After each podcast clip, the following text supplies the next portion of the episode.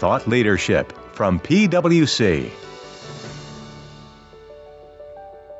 Welcome to PwC's Accounting Podcast. I'm Heather Horn. Today, I'm excited to bring you another episode in our year end toolkit series, which, as you know, is a series of episodes designed to help you through the year end close. And even if you're not currently in year end, stay tuned. This information is relevant no matter when your year end occurs, and some of this advice may help you get ahead in your process. He pointed out, Paul Munter, in the statement that most cash flow restatements are these little r restatements, like I talked about earlier.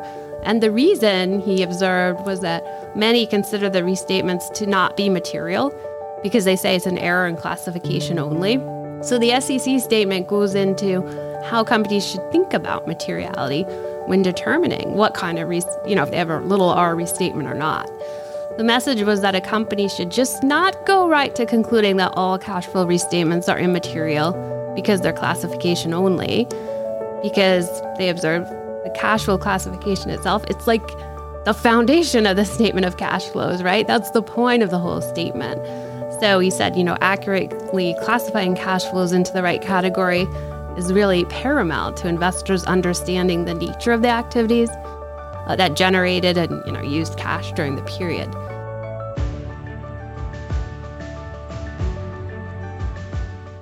Once again, this episode, we're joined by a special guest host who'll bring his own perspectives to this topic. Today, PwC National Office Partner Kevin Vaughn is joined by Suzanne Stephani, a director in our national office. Their discussion focuses on the statement of cash flows. This has been our most popular episode of the past three years, so listen in as Suzanne brings the latest reminders. With that, let's tune in to Kevin and Suzanne. All right. Well, welcome back to another episode of our year end toolkit series. Uh, and for a number of reasons, I think uh, everybody's been looking forward to this one. This is, uh, I, have been looking forward to this one, certainly, uh, uh, both because of the content as well as, as well as our, our popular guest. Uh, today, I'm joined by Suzanne, Suzanne Stephani, who's a director in our national office. and we're here to t- today to talk about the statement of cash flows. and this is always a popular topic in our series. And, and maybe before we get into some of the updates because I think we do have some some new mm-hmm. new things that have happened recently. Yep. Uh, but maybe Suzanne, uh, first welcome, and and if you, you, could just uh, maybe walk us through why why do we keep talking about statement of cash flows? So the cash flow statement, it still is a common source of restatement and an area where we do still get a lot of questions on in the national office. So we just thought it was a good idea to kind of go through some refreshers.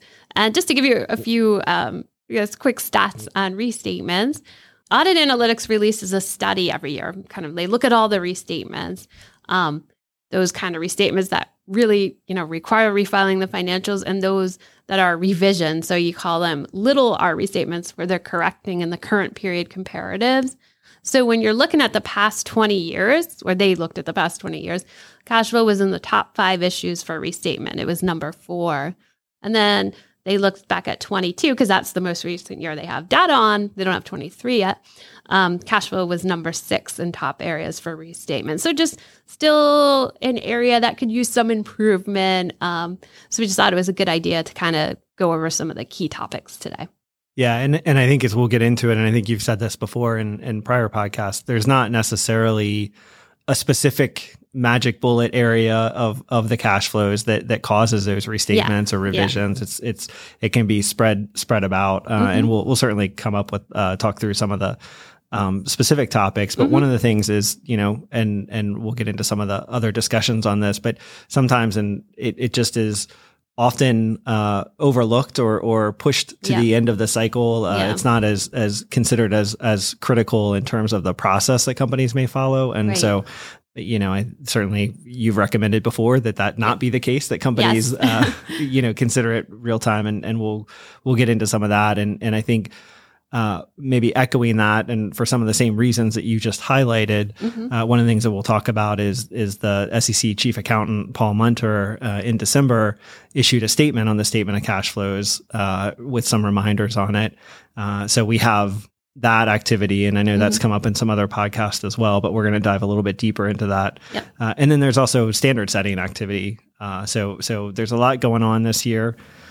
Maybe I'll start uh, just given some of the some of the highlights, we'll walk through some of the highlights of the statement. And, and the first one was really that that point that uh, that that we just talked about that Paul Munter made as well, which is that sometimes the statement of cash flows may not get the same rigor as other statements, uh, and companies may not pay as much attention to it uh, as they are on the other you know parts of the financial statements. Mm-hmm. Uh, and and so he he reminded uh, people it's essential to have an appropriate risk management, uh, risk assessment process, and controls in place in this area he also talked about this concept of indirect controls, direct controls. Uh, you know, the amounts reported in the cash flow statements uh, are driven off of income statement and balance sheet items. So it's mm-hmm. kind of mm-hmm. like an indirect type of impact. Uh, uh, so, uh, but needing to consider obviously the balance sheet treatment, the income statement treatment, but then also flowing that through. Uh, the, and specifically the preparation and thinking about how those transactions uh, flow through on the on the statement of cash flows. Uh, and and so I think to that point, it's really about addressing that cash flow consideration early on in the process, uh, and yeah. at the same time that you're addressing balance sheet classification, income statement classification, recognition measurement. There, uh, you should be thinking about it from the cash flow statement as well. When that statement came out from Paul Munter, I was pretty excited to see um, a statement come out about the cash flow transactions. Um, it's something we've been talking about for quite a while, and to see it out there from the SEC was good. Um, and I want to kind of just reiterate that point of kind of really thinking about classification, not leaving it to the end of the reporting process, especially with non recurring transactions. Really important to kind of look at it up front. Now, so he talked about that in the statement. Another thing he talked about was restatements. So back to that, right? He pointed out, Paul Munter, in the statement that most cash flow restatements are these little r restatements, like I talked about earlier. And the reason he observed was that many consider the restatements to not be material because they say it's an error in classification only. So the SEC statement goes into how companies should think about materiality when determining what kind of, you know, if they have a little r restatement or not. The message was that a company should just not go right to concluding that all cash flow restatements are immaterial because they're classification only, because they observe the cash flow classification itself, it's like the foundation of the statement of cash flows, right? That's the point of the whole statement. So he said, you know, accurately classifying cash flows into the right category is really paramount to investors understanding the nature of the activities uh, that generated and you know used cash during the period. So he suggested when assessing materiality, companies should perform an objective analysis from the perspective of a reasonable investor. Um, that analysis should include the significance of the cash flow statement to the investor's complete understanding of the financial condition of the company overall, and should really think about all the relevant facts and circumstances to evaluate the total mix of information that the investor gets to determine materiality. So, really try to think about it from an investor perspective and would they find that cash flow change material or not? So, I thought that was a helpful discussion. Yeah, yeah, and and this concept of of kind of uh, he's talked about it, I think, in other forums as well. Mm-hmm. Like one one materiality, um, you know, for the for the entirety of the financial statements, and and obviously materiality is is a a topic that that he's spoken on before, and so mm-hmm. clearly front in mind mm-hmm. uh, it, of that making that distinction and and really assessing materiality from the perspective of a reasonable investor. And so, uh, obviously, I think it I think it makes a lot of sense to bring that, you know, highlight that in the context mm-hmm. of the cash flow statement as well. The other area that that he talked about in the statement uh, is the just the concept of the other disclosures that surround the statement of cash flows. Mm-hmm. Uh, so that would be both kind of disclosures about the accounting policies that companies follow, uh, and uh, also non-cash uh, disclosures, non-cash financing uh, and investing activities. So we'll we'll talk. Uh, I know a little bit more about that in mm-hmm. a few minutes. Um, and really the the focus I think on disclosures is to that same point. You know, this is for the investor to understand what those cash flows are, uh, mm-hmm. and and a lot of times the the statement may may provide a lot of context for a lot of those items, but but sometimes it may not, and it may you may need additional disclosure, additional disaggregation. Um, he actually talked about uh, reminded uh, everybody that that um, you know the the FASB guidance uh, actually. Mm-hmm refers to the direct method uh, and and uh, encourages people to use that. That that's uh, actually preferred mm-hmm. by some, and so he he. certainly, I don't think would be opposed if, if more companies wanted to do that and, and highlighted that.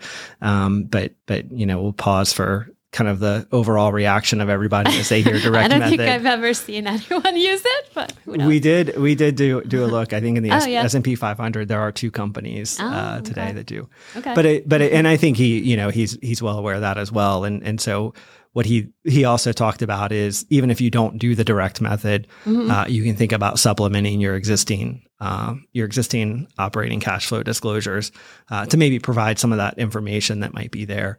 Uh, and really, the point is, I think a lot of times direct method, y- you know, it can be hard to gather that information. But we've had a lot of technological av- advances, like data accessibility might be different mm-hmm. now. Uh, so so maybe thinking about that. And then I think also in the disclosure point, uh, I also just wanted to mention because because we've seen this um, from a comment letter perspective from the SEC. Mm-hmm. We have seen comments where they're asking for more information, not only in the footnotes to the financials, but also like when you take it to MD&A, liquidity and capital resources disclosures. Uh, that's another area where they just might look for more insight into those statement of cash flows items. And then I think maybe another point that he mentioned is uh, the FASB, the standard setting activity. Yeah. Can you maybe walk us through what's what's going on there? Yeah, so the FASB did recently take up a project on cash flows. Now they met back in November to start discussing this. Now the initial decisions that they've made so far, though, mainly just apply to financial institutions. So the reason for that is they've heard that the cash flow statement doesn't some say that the cash flow statement doesn't provide decision useful information in that specific industry because many of the activities that are core to the operations aren't presented in the operating section of the cash flow statement. So they talked about a few situations like loan originations and collections for a bank. That's like their business, right? But they're investing today. So they talked about possibly moving them to operating since they're core to the bank's business. Another one is deposit activity, same thing. Today it's financing, but they're talking about moving it to operating.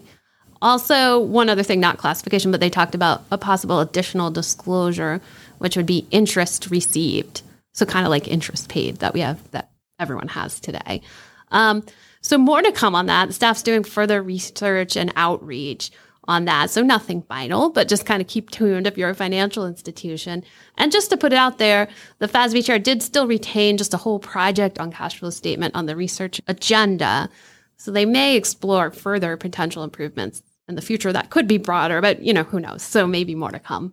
Yeah, I think that's it, it's interesting because I feel like over the last I don't know, 15 years, we've we've tried to move away from industry specific guidance and, yeah, the accounting standards and and um but but at the same time appreciate and and just to just to reiterate, I think some of those some of those changes that they're considering would be specific to to that industry. Yeah, um, yeah. You know, others others would would continue and and presumably yeah. be unaffected. But mm-hmm. but stay tuned. That could always change. Who knows? uh, and and I think it's important too because you know we'll go through some of the classification types of questions that we get, and and mm-hmm. and I think a lot of times there can be things where you know there's judgment involved in the classification, and and I think the the the FASB has said this, um, you know, in terms of outreach to them uh, if there's if there's other areas. You mentioned that they have got the research project mm-hmm. um, and and so I'm sure that they would they would appreciate feedback if there's particular areas.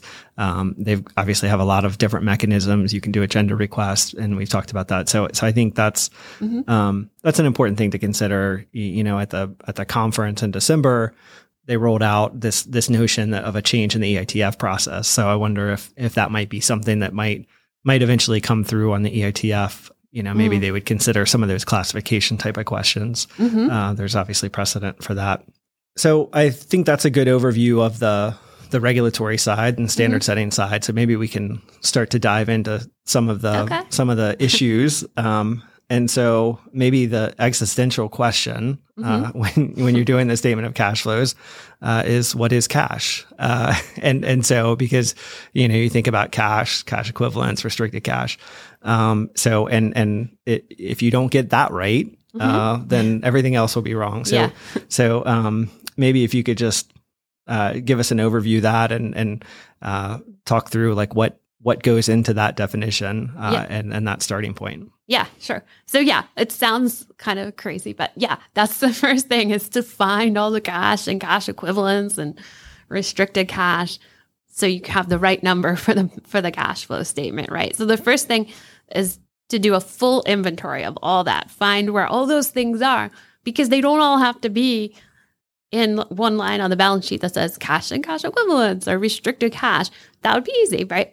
But they're allowed to be in other lines, right? Some companies put things, mostly cash equivalents, but in other lines. So, like in the investment line item, you might find money market funds, treasury bills, commercial paper. Now, some of those don't meet the definition of cash equivalent, but if they do, they might be buried in an investment line. Or sometimes we see cash in escrow, which is probably a restricted cash account in like some other asset line. So it's kind of segregated. So that's another area. And sometimes that one that I've talked about uh, or had been talking about with a client recently was held for sale. Like, so if you have an if you have a held for sale line item on the balance sheet, if cash is in the disposal group, it's going to be on that line.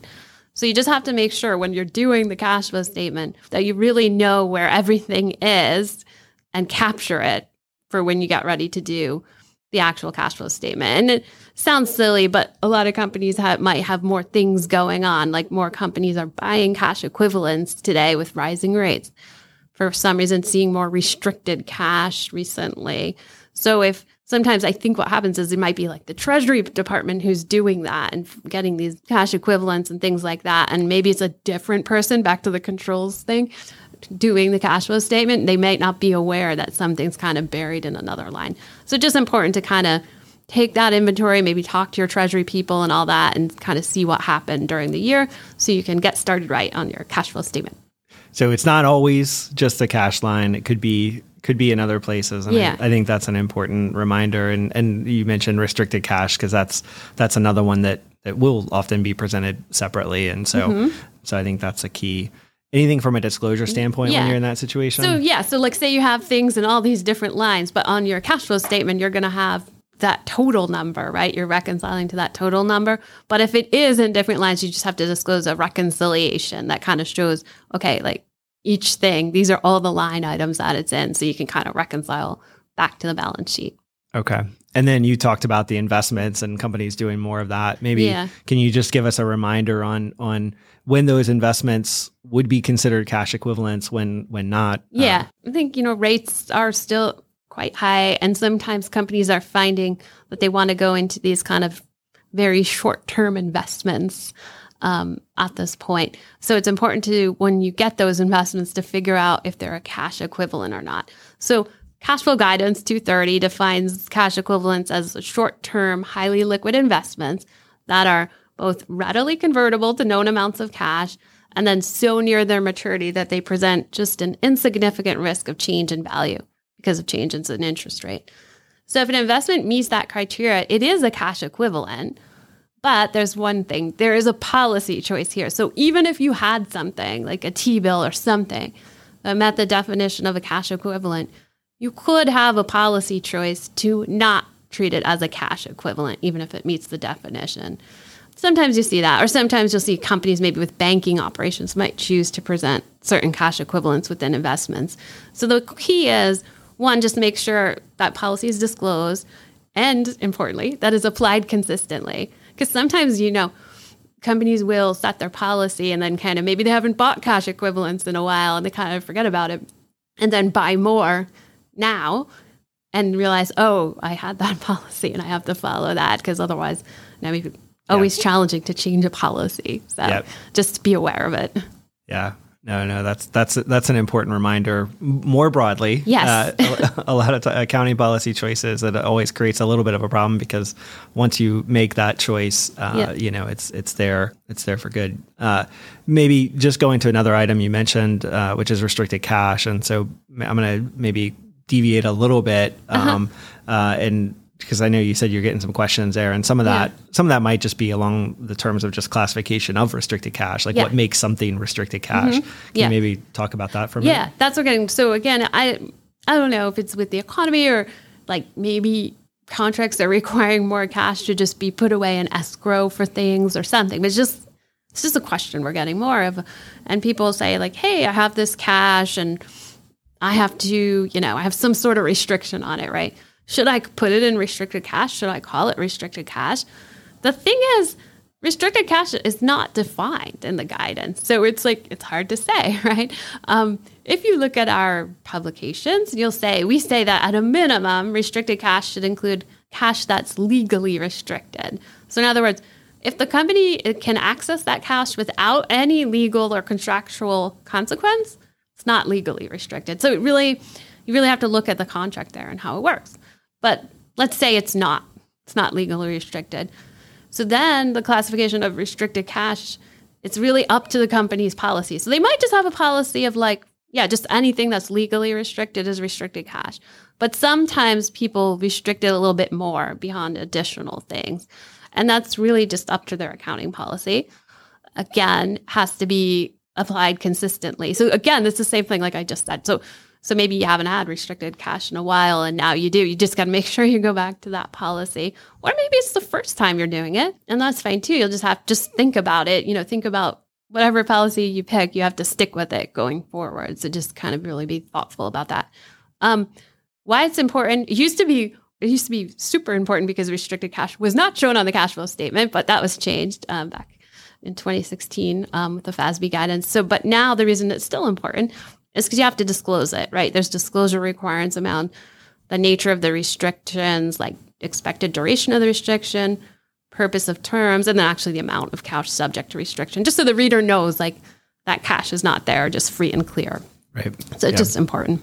Nope. That that all makes complete sense maybe moving on to our next topic, which is I, I, feel like fundamental to to the statement of cash flows, and mm-hmm. and uh, I know um, a question that comes up a lot is gross versus net, uh, gross cash flows, net cash flows. Um, you know, maybe a lot of times company would prefer to be able to present more things on a net basis. Yeah, uh, but easier. but I think the guidance is fairly fairly restrictive on that. Yeah, we do get a lot of questions about this. Um, it's just different transactions, and okay, yes, just showing it net. It's just it's just easier sometimes, right? Um, like you said, the guidance though has this bias to show everything as gross because they say they say something like gross is most useful um, to financial statement users or something like that. But there are some, I, I guess I'll say rare circumstances that you show items net. So items, the guidance says this, items that have quick turnover, occur in large volumes, and have short-term maturities, so less than 90 days. Now, we get various questions like one off transactions, but one we do kind of see a little bit more often is around revolving lines of credit, especially this year. A little bit more t- uptick in questions around revolvers. Again, I don't know if it's the economy and liquidity, and like maybe, I don't know, companies are just drawing down more or using them. So just wanted to cover it. So this is a big one questions about netting. So, say, you know, you're a company and you're borrowing and repaying on your revolver like all the time. Every couple days you're doing it, right? And companies say, well, doesn't really do I have to really show every time I borrow is a financing inflow and every time I pay is a financing outflow? Is that meaningful? Can I just show the net number for the period? The thing with revolvers though is they rarely qualify for net reporting. So sure, they have quick turnover and they incur in large volumes, but it's the last one, the maturity. Is it really, does it really have a short term maturity? Because often the contractual maturity of each individual borrowing, even though you like borrow and repay all the time, is greater than 90 days. Like it's usually most most of them. Like when you borrow, you repay at the end. You're not required to repay until the end of the whole agreement, right? Um, so they don't qualify for net. So you'd show all the borrowings in one line as a financing inflow and all of the repayments in another line as a financing outflow. It just comes up, it's a little confusing because it's not what a company's doing or intends to do, but it's really about the contractual requirement here, uh, not looking at history or anything like that. So, yeah, yeah, I think um, you know in my in my past life at the SEC, like yeah. it that was something that came up a lot. Is, oh, really? I just want to substitute intent. Like I have, yeah, I, I, don't have the intent, and so you know, even though yeah, I get the contractual maturity isn't there, can we um, can we substitute? Uh, yeah, and and no, you can't. The contractual maturity is is the is the key provision in those words. And and we do see like when you talk about revolvers, like from mm-hmm. a comment perspective, right? Just thinking mm-hmm. about SEC comment letters. This Yeah. is not our comment letter series, but I'm Yeah. gonna No, deviate a little in. bit. Uh, is it, you know the staff is going to see those revolvers. They're going to see the other disclosures about those revolvers, Mm-hmm. uh, and and they might ask questions about that in terms of what what's the activity you're doing there, because Mm-hmm. they'll go to the statement of cash flows and and they'll see. Hey, I'm not seeing any activity on the revolver, Mm-hmm. uh, and so so you know maybe they'll they'll pick up on that disconnect, um, and then again drawing that link back to liquidity capital resources discussion and MD&A as well. So there is an interconnection, you know, from you know, and that's just one example. Like we can, we can probably walk through others as well. Yeah, yeah. Uh, maybe the next the next topic, if we can move to uh, the non-cash disclosures, which which is teed up a little bit earlier. So you know we've talked about non-cash disclosures. The statement talked about how important those are Yeah. uh, to give that greater insight into the the investing and the financing activities of the company. So can you maybe walk us through a refresher Mm-hmm. Yeah. uh, on the key points there? Yeah, because this one sometimes you forget about the non-cash piece, right? So generally, right, the face of the cash flow statement's only going to include actual cash flows, so things that actually hit the bank account for investing and financing. But we still have to keep track of the non-cash transactions as well, like you said, because there's a requirement to disclose them, and you can do it on the face of the cash flow or in the notes. Um, some examples converting debt to equity, issuing stock in connection with a stock comp plan, buying PP&E and not paying in that period, acquiring a business through the issuance stock, spin-off, anything that, you know, is not cash. Um, so I would say just kind of like a tip is when there's a transaction, don't just focus on the cash, but be sure to look for those non-cash things as well. Because I just when talking to people, it's just it's just not on top of their mind, right? It's just looking at the cash. So just be mindful of that. Um, and again, and I think we talked about this before with the whole controls thing, is just again, it's just when you have these transactions like these non-recurring things and all that, really good to get cash flow person involved um, real time so they kind of see everything that's going on so they can look for tho- those things. Yeah, I mean, a lot of those things that you just walked through are going to be complex accounting issues as well. There's Yeah. probably a memo being prepared of mm-hmm. how we're going to recognize it, how we're going to, you know, and so so Oh, yeah. having a section in that memo to what's the cash flow implications of this, and even recognizing that there may be just a short term, you know, crossing over period ends. Yeah, and that's a good point because I see a lot of accounting memos too, not cash flow, but other things, and always a good practice, yeah, to put in that cash flow discussion as well.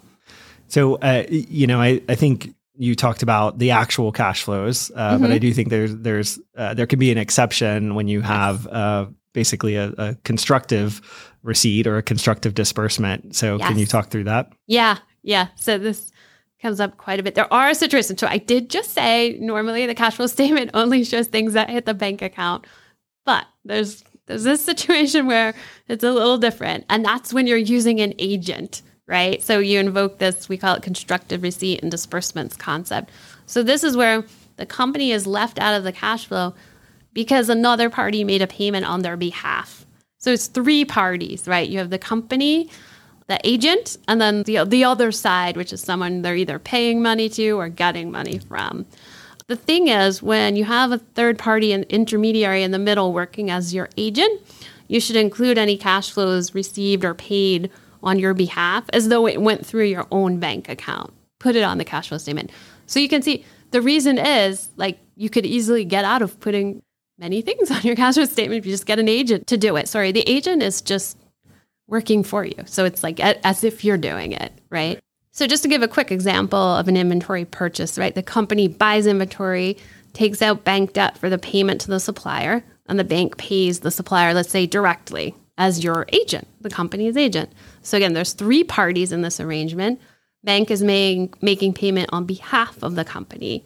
So in this case, we would apply constructive receipt and disbursement. So we'd show an operating outflow for the inventory purchase and a financing inflow for the financing received on the day that, you know, the bank paid that supplier. And then when the debt is paid off, we'd have a financing outflow for that.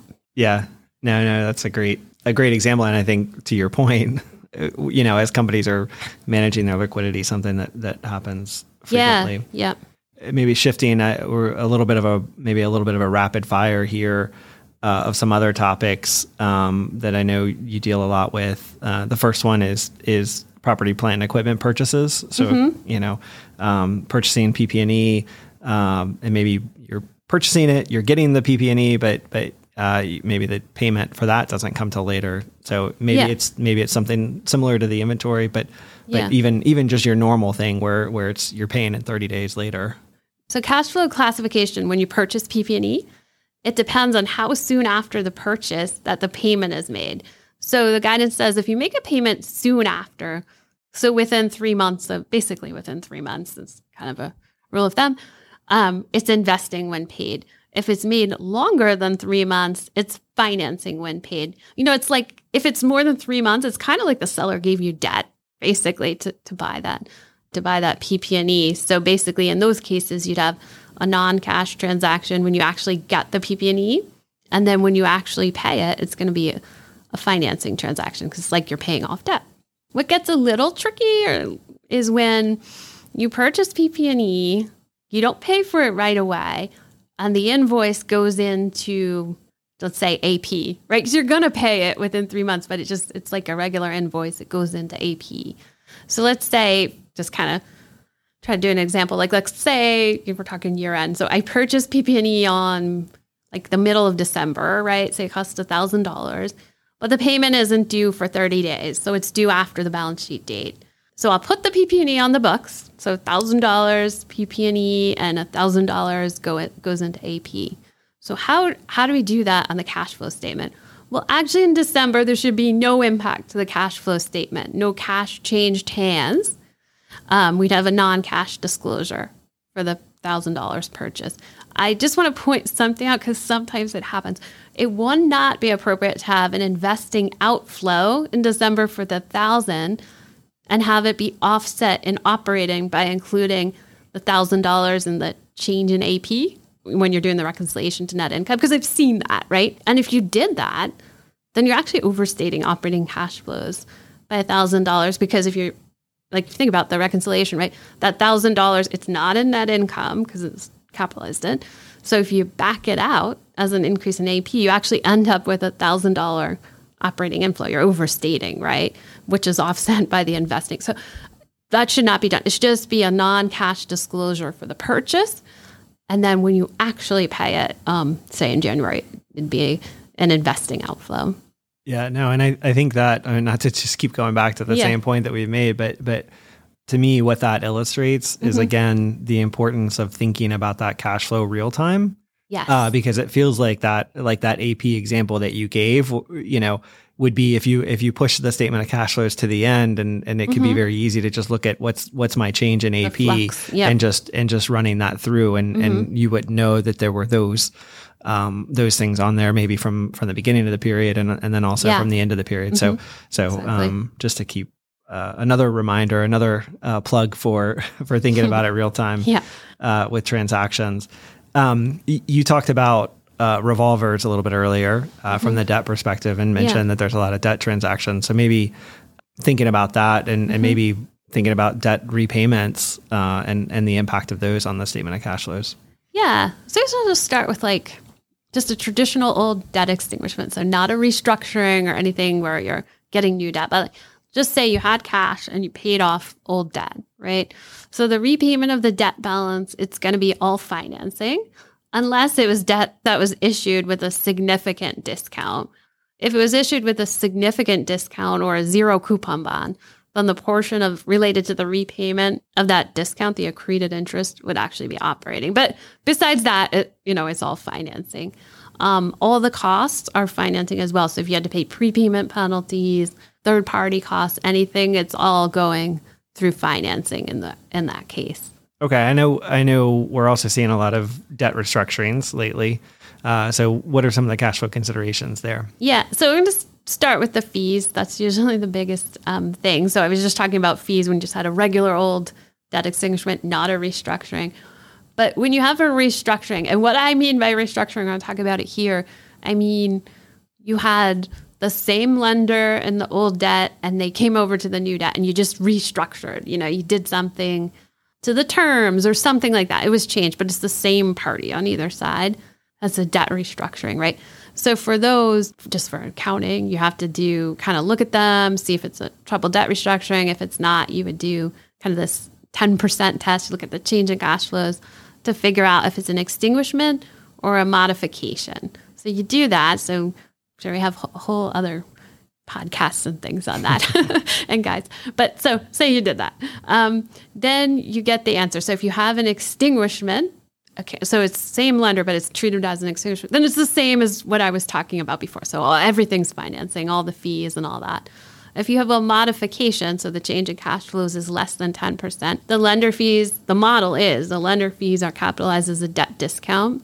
So we would treat those as financing the cash flow statement the model for the modification for the accounting, the third party fees are expensed. So we feel that those are, we think those should go to operating because they're expensed. They're not really considered a debt issue cost. So since there's no new issuance of debt, so I feel like it just has to go into operating. So when you just talked about that, you talked about the same lender mm-hmm. um, on both sides, but I think sometimes what we'll see a lot of times is syndicated yes. debt. yes. Um, and and whenever there's a new, you know, an update of that. There may be lenders that fall off, new lenders that come on. Mm-hmm. Um, what are there any? Maybe you can talk through any of the unique uh, circumstances there and considerations. Yeah. yeah, no, that's mostly what we see. To be honest, like most of the debt we see is syndicated debt. It could be a few lenders, could be a lot of lenders, but yes, and they're all treated like their own separate units of account in a syndicate, right? So when you're doing the 10% test I mentioned, you're all d- doing them all lender by lender. Well, the cash flow statement's the same thing. You really look at them kind of lender by lender. So what happens is questions come up because lots of times we see companies they'll issue new syndicated debt and they'll take that proceeds and pay off the old syndicate. You know, just to get different terms or maybe the old syndicate is coming due or something. And get a lot of questions on how to show that change in the overall balance of the debt, like how to show it on the cash flow statement. Like as an example, say a company has an existing loan syndicate say it's um, 75 million and they go out and they take out a completely new syndicate let's say for 100 million. So they use the proceeds from the new debt or take 75 million of it to completely pay off the old debt. So net there there was an increase of 25 right? So it was 75 million before and it went to 100 so at the end of the day in their bank account they are, have 25 million more, right? So the question is do I just show the 25 million as a financing inflow or do I really have to break down and see what actually happened there, right? Now, just to get a little further into a typical transaction, usually the company will use an investment banker as an agent, getting back to that constructive receipt disbursements concept I was talking about, but usually they'll have an agent to facilitate the transaction. And lots of times, what I'll see is the investment banker, the agent, is going to collect all of the cash, like in my example, $100 million for the new syndicate from all of the lenders. Then they're going to turn around, right around, and directly pay off the old syndicate of 75 on the company's behalf. And then the investment banker will just go ahead and give the 25 million, my net additional proceeds to the company. So at the end of the day, like I said, you end up with 25 million more of cash. Um, it's mo- you know that's mostly what happens right? So what we think you know when you have that situation where you have that agent we're going to invoke the constructive receipt and disbursement concept that i spoke about earlier. So it's like as if the company collected 100 million from the new syndicate and repaid the 75 to the old. We would not just blindly show a net 25 million coming as a financing inflow. That's not what really happened. But that wouldn't be so bad if we could just stop there but, yes, more complex, of course, as always, right? Because a lot of times, these in the syndicate, you've got these, I'll call them rollover lenders. So there's lenders that were in the old and they're in the new. It's a whole mix, right? You'll have lenders that are totally new in the new. You'll have lenders that were in the old that just left and didn't go to the new. And then you'll have these rollover ones that stay in. But usually, they're usually actually passing cash though with that agent you know? So the question on these rollover lenders is do I have to show the financing inflows and outflows in situations where those lenders don't actually, some of them don't change their principal balances, they keep them the same. Or sometimes they'll change their principal balance, but just by a portion. And it's like, what, you know, what do you do with those? Um, if I give an example, like say I had a lender who was in the old debt, just use very small numbers, like for two hundred dollars, and they're in the new debt for one hundred and fifty. So we know the lender at least got fifty dollars back because their balance went down from 200 to 150. But usually, like I said, with these agents, the cash, the gross cash is actually exchanged. Like usually this lender, he'll put in a new, they'll put in a new 150 and they'll receive payment back for 200. So in this case, we think on the cash flow statement, a reasonable approach is even for those lenders where they're, you know, this one's balance is just changing technically by 50, that we we would show like kind of the gross what happened, right? 150 million financing in and 200 million financing out because that's what really happened, right? If that lender's restructuring was accounted for as a modification, however, we would accept just showing the net increase or decrease as well. But I think it's simpler. Most companies find just show it gross because if you show it gross, then you don't really have to break it down. You because they can mix them with all the new lenders and the lenders that got out. So it's just simpler to show it overall. But there is that option out there. All right, so maybe moving on to our next area, uh, which would be uh, lease leases uh, and lease yep. modifications. I think another thing that's coming up uh, with companies over the over recent years so uh, those could be reductions in lease term, mm-hmm. reducing square footage, et cetera. Yep. Uh, just maybe could you talk through what are some of the cash flow considerations that companies might want to think about uh, if they're changing lease agreements? Yeah, yeah. I think that's good to bring up. We've been seeing lease modifications for uh, probably since the pandemic, just with companies kind of downsizing and all that, but it's still kind of going on, just different modifications, different uses of space, things like that. Um, so a lot of times with lease modifications, you're going to pay a termination fee. So I'm, I'm talking the, about this. Let me clarify from the lessee perspective, right? So sometimes you're a lessee, you want to get out of a space. Maybe you were in a lease for many. You're kind of locked into a lease. Let's say for five years, you don't want it anymore. Well, usually the lessor won't just let you out for free. You have to pay a termination penalty, and you know lots of times you'll negotiate that pay the penalty, but then perhaps stay in the space for a little bit more because you you know got to move out or you know these things take time. So not to get too much into the accounting, but we have we also have podcasts about that. But um, sometimes those termination fees um, they're not expensed right away. Sometimes it's it's treated like a modification and it ends up being capitalized into the right of use asset. So question so it's capitalized into the right of use asset, right? So it's an asset on the balance sheet. So questions come up on the cash flow. Where does that go? You know, because some would think, well, I'm putting it in the asset. Should it somehow be some sort of investing thing or something like that? But really the guidance just says there's no cash flow guidance, but the leasing guidance, any any payment, right? Any payment is just treated like a regular lease payment. You know, so if you make a termination payment, the accounting model treats it just like any other lease payment. So that means if you have an operating lease, you make a termination payment, it goes to operating. Financing lease, you make a termination payment, it goes to financing. There's really nothing, just a point, nothing special about the termination payment. It's just going to go to the same spot as any lease payment.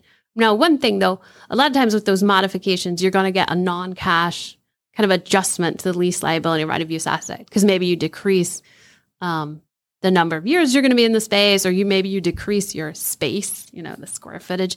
Um, those do have to be disclosed as non-cash adjustments, and that's not it's not really from the cash flow guidance. It's really something that the lease guidance 842 specified that you have to do. So just a reminder there. All right, no, that's helpful. Uh, maybe moving to another our next rapid fire item um, is uh, maybe investments in in treasury notes uh, yeah. or T bills. Um, I know sometimes, oftentimes, those won't qualify as as uh, cash equivalents, uh, mm-hmm. and so uh, maybe some additional nuances there uh, since our debt securities and, and obviously something we've seen different increased activity in, in, in recent years. Uh, so could you talk through the cash flow presentation for those? Yeah. So we're getting some questions in this because I think again, it's with the rising rates, they're just good investments. So companies are buying into them. And sometimes, or what I'm seeing recently, or you know, back a couple quarters ago, a lot of times they're purchased at a discount to par. So, and that's raising some questions. And I'll kind of give an example just to illustrate. So, like, say a company purchases, just use a small number, a $100 par T bill, but they purchase it for 95 and let's say it's a zero coupon so they're not getting interest it's just you purchase it for 95 you get a 100 back at maturity right? When the investment is purchased for 95 just assume you're holding it to maturity the cash outflow is investing. And that's pretty straightforward. We don't get a lot of questions there. The question is on the, when you get it back. So the investor is going to receive the full par amount of $100 when the bond matures. So the question is should the entire when i get $100 back par should the entire $100 be an investing inflow, or should the portion of the $100 that represents repayment of like the original discount, remember it's $5 in my example, should that be presented in operating? Because it's essentially interest income, right? Because you put the investment on your books at 95 and you're going to accrete up to 100 through interest income um, to maturity.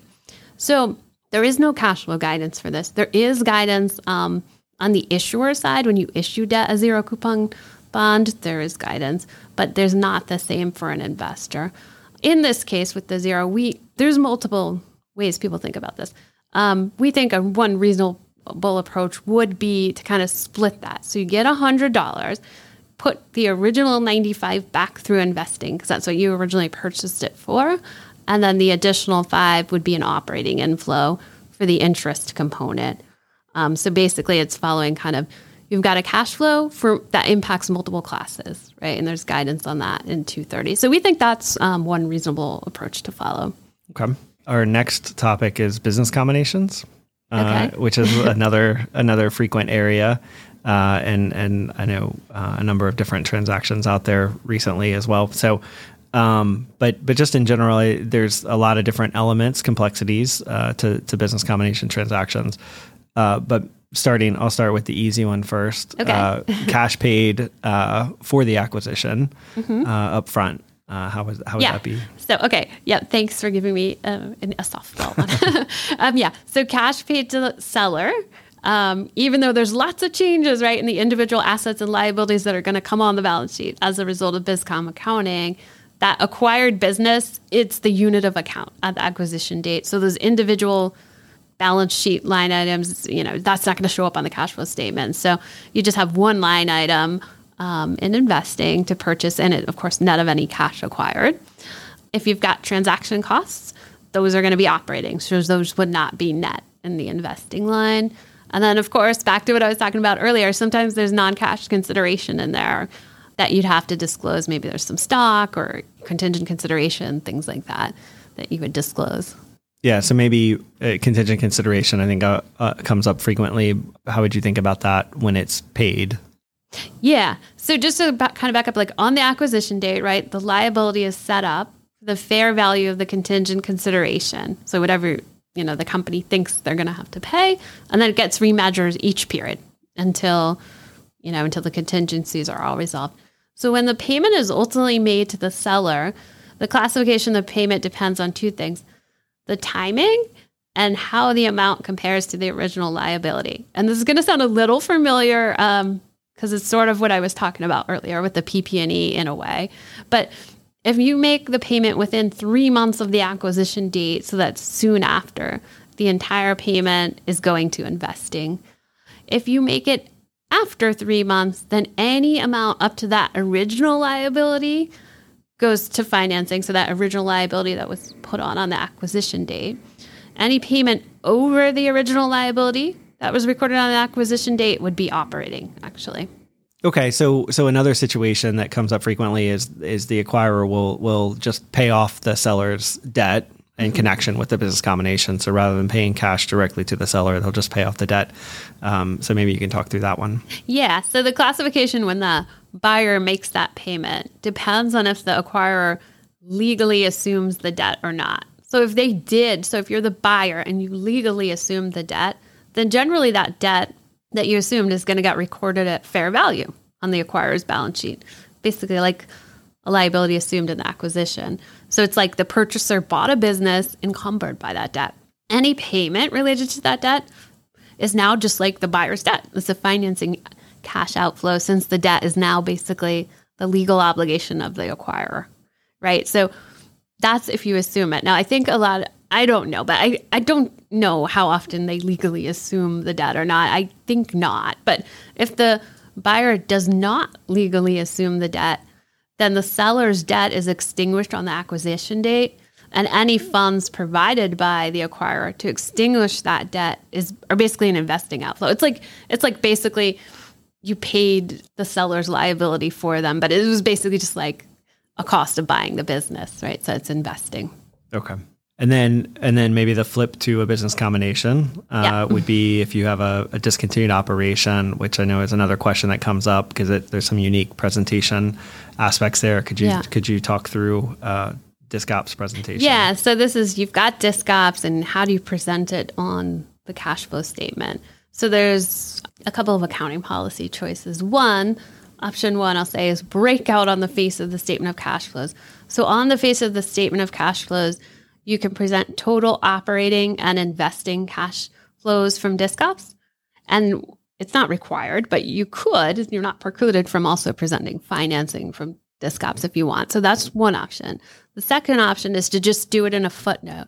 So in a footnote, you would show total operating and investing cash flows from disc ops, or you can disclose depreciation, amortization, capital expenditures, and significant non cash operating and investing activities related to disc ops. And that, between those two options, that's a policy choice that, again, think about it if it's the first time you have it. What do you want to do? Because the policies should be applied consistently and all periods should follow the same presentation. So, really think about that because sometimes I see companies might have like a small disc ops and just put it in the footnote, but then maybe a little bit later period, another period, they've got like a big disc ops and they want to put it on the face. But, you know, really, you know, so it, it has to be consistent, right? So make sure when you're thinking about this, not just thinking about the transaction that happened is happening now, but kind of in the future and what you might want to do as well. Okay. And then, uh, uh, because you talked about breaking it out, uh, one of the options being breaking it out on the financial statement, yeah. on the statement itself. But then the other option, doing it in the footnote, mm-hmm. would you, in that situation, what would you present on the actual statement of cash flows? Just total just, cash flows yeah. or just cash flows from operating activities? It'd just be regular cash flows. It would be the total. Yeah. yeah. So I think the distinction there of, of in the first option, you'd kind of have the two different pieces of on it face. on the face. Yeah. And then the other one, the, the, you'd have just the total consolidated. And so, which is a little bit different from the way that you think about the balance sheet mm-hmm. classification of, of disc ops. And mm-hmm. so, um, exactly. a little bit of a nuance there uh, for, for cash flows. Uh, so I think that covers us. Um, okay. In terms of other materials, uh, you know, there's a lot here, um, mm-hmm. and so uh, certainly, certainly, um, people may want to re- refer back to this. But also, Chapter Six of our uh, financial statement presentation guide yep. has a lot of the mm-hmm. cash flow guidance. Yep. Uh, so that's certainly a, a, good item to to keep an eye on. Yep. So with that, we'll close out. Thank you a lot, Suzanne. Thank I you. really appreciate it. Sure. Thank you very much. That's our show for today. Tune in next week for more fresh episodes.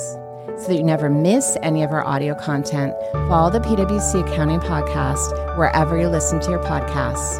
And to stay up to date on all our latest accounting and reporting news, sign up for our newsletter at viewpoint.pwc.com. From Thought Leadership at PwC, I'm Heather Horn.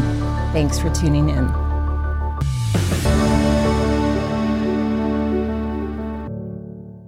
This podcast is brought to you by PwC, all rights reserved. PwC refers to the U.S. member firm or one of its subsidiaries or affiliates, and they sometimes refer to the PwC network. Each member firm is a separate legal entity. Please see www.pwc.com/structure for further details. This podcast is for general information purposes only and should not be used as a substitute for consultation with professional advisors.